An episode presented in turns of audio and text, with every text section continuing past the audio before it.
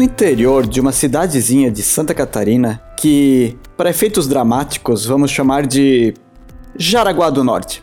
Havia um senhor, já aposentado, que criava meia dúzia de vacas, quase que só para passar o tempo. A questão é que a conta não fechava. Todo dia era muito leite para pouca gente em casa. E assim, o nosso herói laticínio resolveu doar para seu amigo diariamente 4 litros do produto. Como o amigo trabalhava como vigia noturno e passava também diariamente em frente à casa do nosso protagonista às 5 da manhã, para não acordá-lo apenas para pegar o leite, eles fizeram um acordo. O produtor deixaria o leite dentro dessas garrafas plásticas de 2 litros de Coca-Cola em frente à sua casa na noite anterior, e o outro simplesmente retiraria o produto no seu caminho para casa na manhã seguinte. E o lugar mais fácil para deixar as garrafas foi justamente sobre o relógio de energia elétrica. Após meses desse acordo funcionando, um vizinho do nosso produtor já estava bastante curioso com a cena que observava.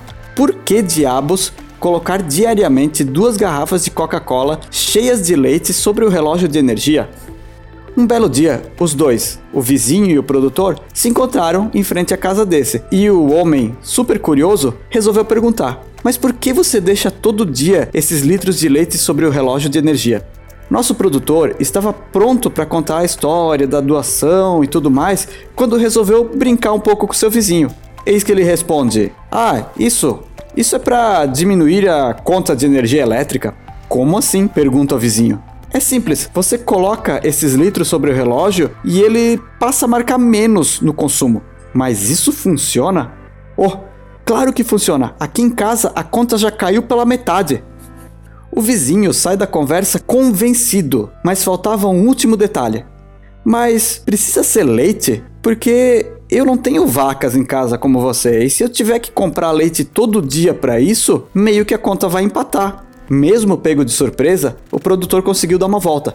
Não, não, que é isso? Imagina, não precisa ser leite. Eu uso leite porque eu produzo demais e de qualquer modo iria estragar. Mas pode fazer com água e nem precisa trocar todo dia, basta uma vez por semana.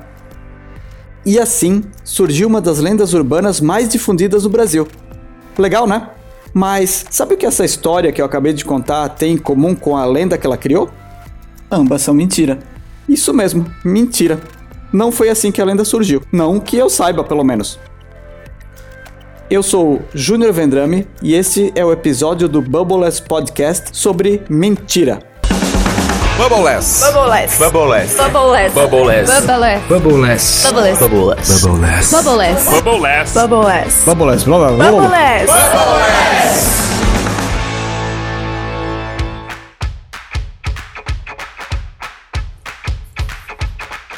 O grande problema que a gente vai tratar durante esse episódio é que a verdade possui uma desvantagem enorme em relação à mentira. Que uma frase do Neil deGrasse Tyson, o físico norte-americano, diretor do planetário Hayden, deixa bastante explícita. O universo não tem obrigação de fazer sentido para você. E é exatamente esse o ponto. A verdade não se preocupa com o que você acha que é plausível, cômodo, fácil de entender ou faz sentido. Ela simplesmente é o que é. Na verdade, e o trocadilho foi intencional aqui, ninguém formula as verdades do mundo no sentido de criar uma história que seja interessante para quem vai escutar. A verdade geralmente é algo que acontece organicamente. Já a mentira se aproveita de tudo isso que eu acabei de citar. Uma mentira nunca foi algo que aconteceu, ela foi inventada por alguém, e esse alguém sabia que deveria convencer você. Assim, ele apela para a forma como você pensa, como você espera que o mundo seja e cria uma narrativa que seja, para usar as mesmas palavras de antes, plausível, cômodo, fácil de entender ou faz sentido. Por isso é tão fácil cair em uma mentira. Ela é feita para você acreditar. E o oposto dela, a verdade, é tão desafiadora em muitas situações, justamente porque ela simplesmente é o que ela é, independente do que você pensa sobre ela ou ainda não se importando com o que você pensa sobre ela. Nesse ponto, a gente consegue perceber que verdades são como gatos, apenas com a diferença de que verdades não estão constantemente desapontando você ou tentando te arranhar em qualquer tentativa de carinho. É justamente aqui que você deve estar concluindo: ah, esse é um programa sobre fake news. E, sob certo aspecto, você tem razão. Embora a gente aqui na Bubbles não goste muito desse termo, pois para bastante gente muito mais esperta do que eu e você, e desculpe por destruir seus sonhos de ser especial, mas não somos. Esse eufemismo deveria deixar de ser utilizado, já que, como todo eufemismo, ele atenua o que a gente está dizendo. E nesse tipo de assunto, devemos ser o mais claro que conseguirmos ser. Fake news são pura e simplesmente mentiras. E justamente por isso, devemos ter a mesma tolerância com elas e combatê-las da mesma forma que fazemos com as mentiras. A grande questão dessas fake news, mentiras, é a seguinte: Toda vez que você aceita um conceito como verdadeiro, você está rejeitando uma quantidade quase infinita de outros conceitos que propunham outras realidades para aquela situação descrita. Assim, se um conceito ensinado para você é errado, além de aprender algo do jeito errado, você deixa de aprender do jeito certo. E como já falamos várias vezes aqui, como o mundo é muito mais interligado do que a divisão de assuntos que fazemos para poder absorvê-lo, geralmente um conceito errado leva, além da negação do que seria certo naquela situação, para impossibilidade de aceitação de vários outros conceitos corretos, pois eles se tornam incompatíveis com aquele aquilo que você aprendeu errado. Vamos dar um exemplo para ficar mais claro. Se fizermos você acreditar que a Terra é plana, dica, ela não é, você também terá que negar a gravidade, pois tal conceito e suas fórmulas matemáticas seriam incompatíveis com o planeta plano. Além disso, você negaria quase toda a astronomia, pois, novamente, uma Terra plana não funciona com os princípios dessa ciência. E esses são só os pontos mais básicos. Olhando mais a fundo, você questionaria geografia e história. Sim, história. Pois o ataque do Japão a Pearl Harbor ou o ataque americano a Hiroshima e Nagasaki, e basicamente toda essa parte do conflito, seriam impossíveis, pois eles utilizam passagens por partes do planeta que não estão conectadas na Terra plana. Viu? O problema de um conceito falso é muito maior do que esse conceito em si, é a trilha de destruição de conhecimento que ele leva. E isso que utilizamos o exemplo mais bobo e fácil de refutar do mundo. Quando partimos para a história sobre coisas que não são físicas, não são observáveis ou são atemporais, como o caráter de uma pessoa, eventos que já aconteceram e por aí vai, fica mais complicado ainda.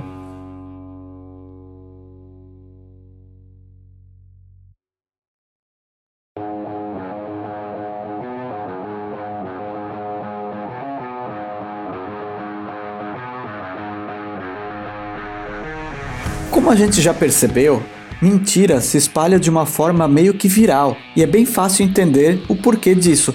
Enquanto um fato é o que ele é, uma mentira é desenhada para ser atrativa para você.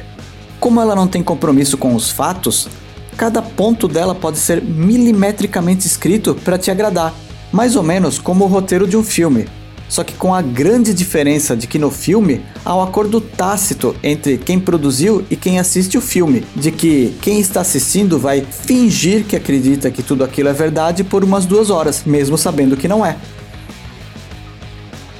Muito bem, a gente já entendeu que mentira, fake news, boato ou qualquer nome que você queira dar para isso é ruim, muito ruim. Na verdade, tão ruim que tem uma suposta organização sendo investigada nesse momento no Brasil por alegações de espalhar mentiras que podem ter influenciado inclusive a nossa última eleição presidencial. Enfim, é ruim, check, entendemos. Mas o que, que dá para fazer para se proteger nessa era da desinformação? Bastante coisa, na verdade, mas que resumidamente pode ser condensado sob o título de checagem de dados, ou, no francês clássico, não é porque está na internet que é verdade. Checagem de dados, ou como você provavelmente fala se for publicitário, fact-checking, nada mais é do que deixar de ser piado mato que acredita em tudo que te contam. Só para você ter uma ideia do tamanho da encrenca, o Oxford Internet Institute da Universidade de Oxford publica todo ano seu Global Disinformation Report, no fundo, no fundo, a gente já sabe o que, que a gente vai encontrar nesse report, né? De redes sociais fazendo vista grossa a figuras que fazem uso da desinformação a países com pouca estrutura para combater o problema. Mesmo sabendo que vamos ler isso, é um documento bastante interessante de dar uma olhada. Voltando ao que se pode fazer, há bastante pesquisa sendo feita para automatizar ou, no mínimo, deixar mais rápido do que é hoje em dia a checagem de fatos, utilizando, por exemplo, crowdsourcing ou inteligência artificial. E, obviamente, a educação. Educar as pessoas, fazer com que elas aprendam a pesquisar, faz diferença. A Universidade de Cambridge, por exemplo, criou um jogo chamado Bad News Game, que tenta educar as pessoas no reconhecimento de conteúdo falso não tem muito para onde correr, sabe? Sem educação, no sentido de conteúdo, você vai acreditar em qualquer coisa que parecer interessante. E sem educação, no sentido filosófico, você vai ser alguém que não se importa em lucrar gerando desinformação. Além disso, claro, precisamos desenvolver políticas claras de monitoramento e responsabilidade dos criminosos e entender até que ponto as empresas que fornecem o suporte para a propagação das mentiras, as redes sociais, por exemplo, devem ser responsabilizadas em parte por isso. Dica: elas devem. E quais ferramentas podem ajudá-las a controlar o problema? É preciso cobrar das redes sociais onde está a linha delas. A linha, sabe? Aquela que a gente desenha no chão e fala: daqui eu não passo, daqui para frente vai contra os meus princípios. Como a gente lê coisas como o report do Oxford Internet Institute, a gente chega à conclusão de que essa linha para algumas empresas responsáveis pelas redes sociais, ela é um pouco elástica demais.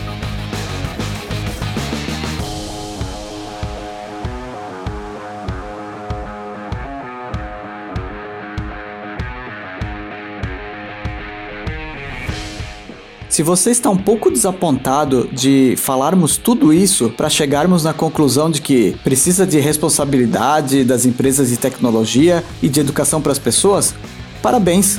Você está desapontado justamente porque você já sabe o que deve ser feito. A gente meio que tem noção disso, mas às vezes fica esperando alguém dar uma fórmula mágica, uma carta de RPG, uma mensagem do além, porque implementar essas soluções que a gente chegou à conclusão ou já sabia que são as corretas dá muito trabalho. Mas a verdade é que não tem muito para onde correr. Enquanto a gente esperar a próxima tecnologia para resolver isso, simplesmente não vai acontecer. Não me entenda mal, a tecnologia vai ajudar, mas um bot só conta uma mentira se um ser humano programar ele para isso. A questão é muito mais antropológica do que tecnológica, como tudo no mundo, diga-se de passagem. Veja, um carro não polui porque ele quer, porque ele tem más intenções ou porque ele está funcionando errado. Na verdade, ele polui porque ele foi projetado desse jeito. O mesmo vale para uma arma qualquer motivo que alguém dê para a existência desses artefatos, além de ferir outros seres vivos, é ilusão ou, isso mesmo, mentira. Enfim, essas soluções nos dão duas notícias, uma boa e uma não tão boa assim. Primeiro, só depende dos seres humanos. Então, não precisamos esperar uma tecnologia ser inventada para agir contra o problema. Segundo, só depende dos seres humanos. Então, não adianta esperar uma tecnologia ser inventada para agir contra o problema. E nesse momento, talvez você esteja se fazendo mais uma pergunta, ou talvez eu fique supondo demais que as pessoas se perguntam coisas durante esse programa. Enfim, talvez você esteja se perguntando: por onde começar? Bom, para mudar a forma com que a gente olha para a informação, um bom jeito para começar pode ser fazer analogias com áreas em que a gente já é bom em identificar notícias falsas. Em negociações, por exemplo, quando estamos procurando algo para comprar, um carro, digamos, e nos deparamos com uma oferta inacreditável, tipo um preço 40% abaixo do valor de todos os concorrentes, não vem direto na nossa cabeça aquele ditado bom demais para ser verdade, junto com umas 40 luzes de perigo, sirenes e até um carro de bombeiros? Pois é, na próxima notícia boa demais para ser verdade, procure uma segunda opinião, de preferência a fonte citada na notícia ou alguma universidade reconhecida na área. E quando algo é inacreditável, a gente pode ir para a raiz da palavra. Se não dá para acreditar, há muitas chances de não ser verdade.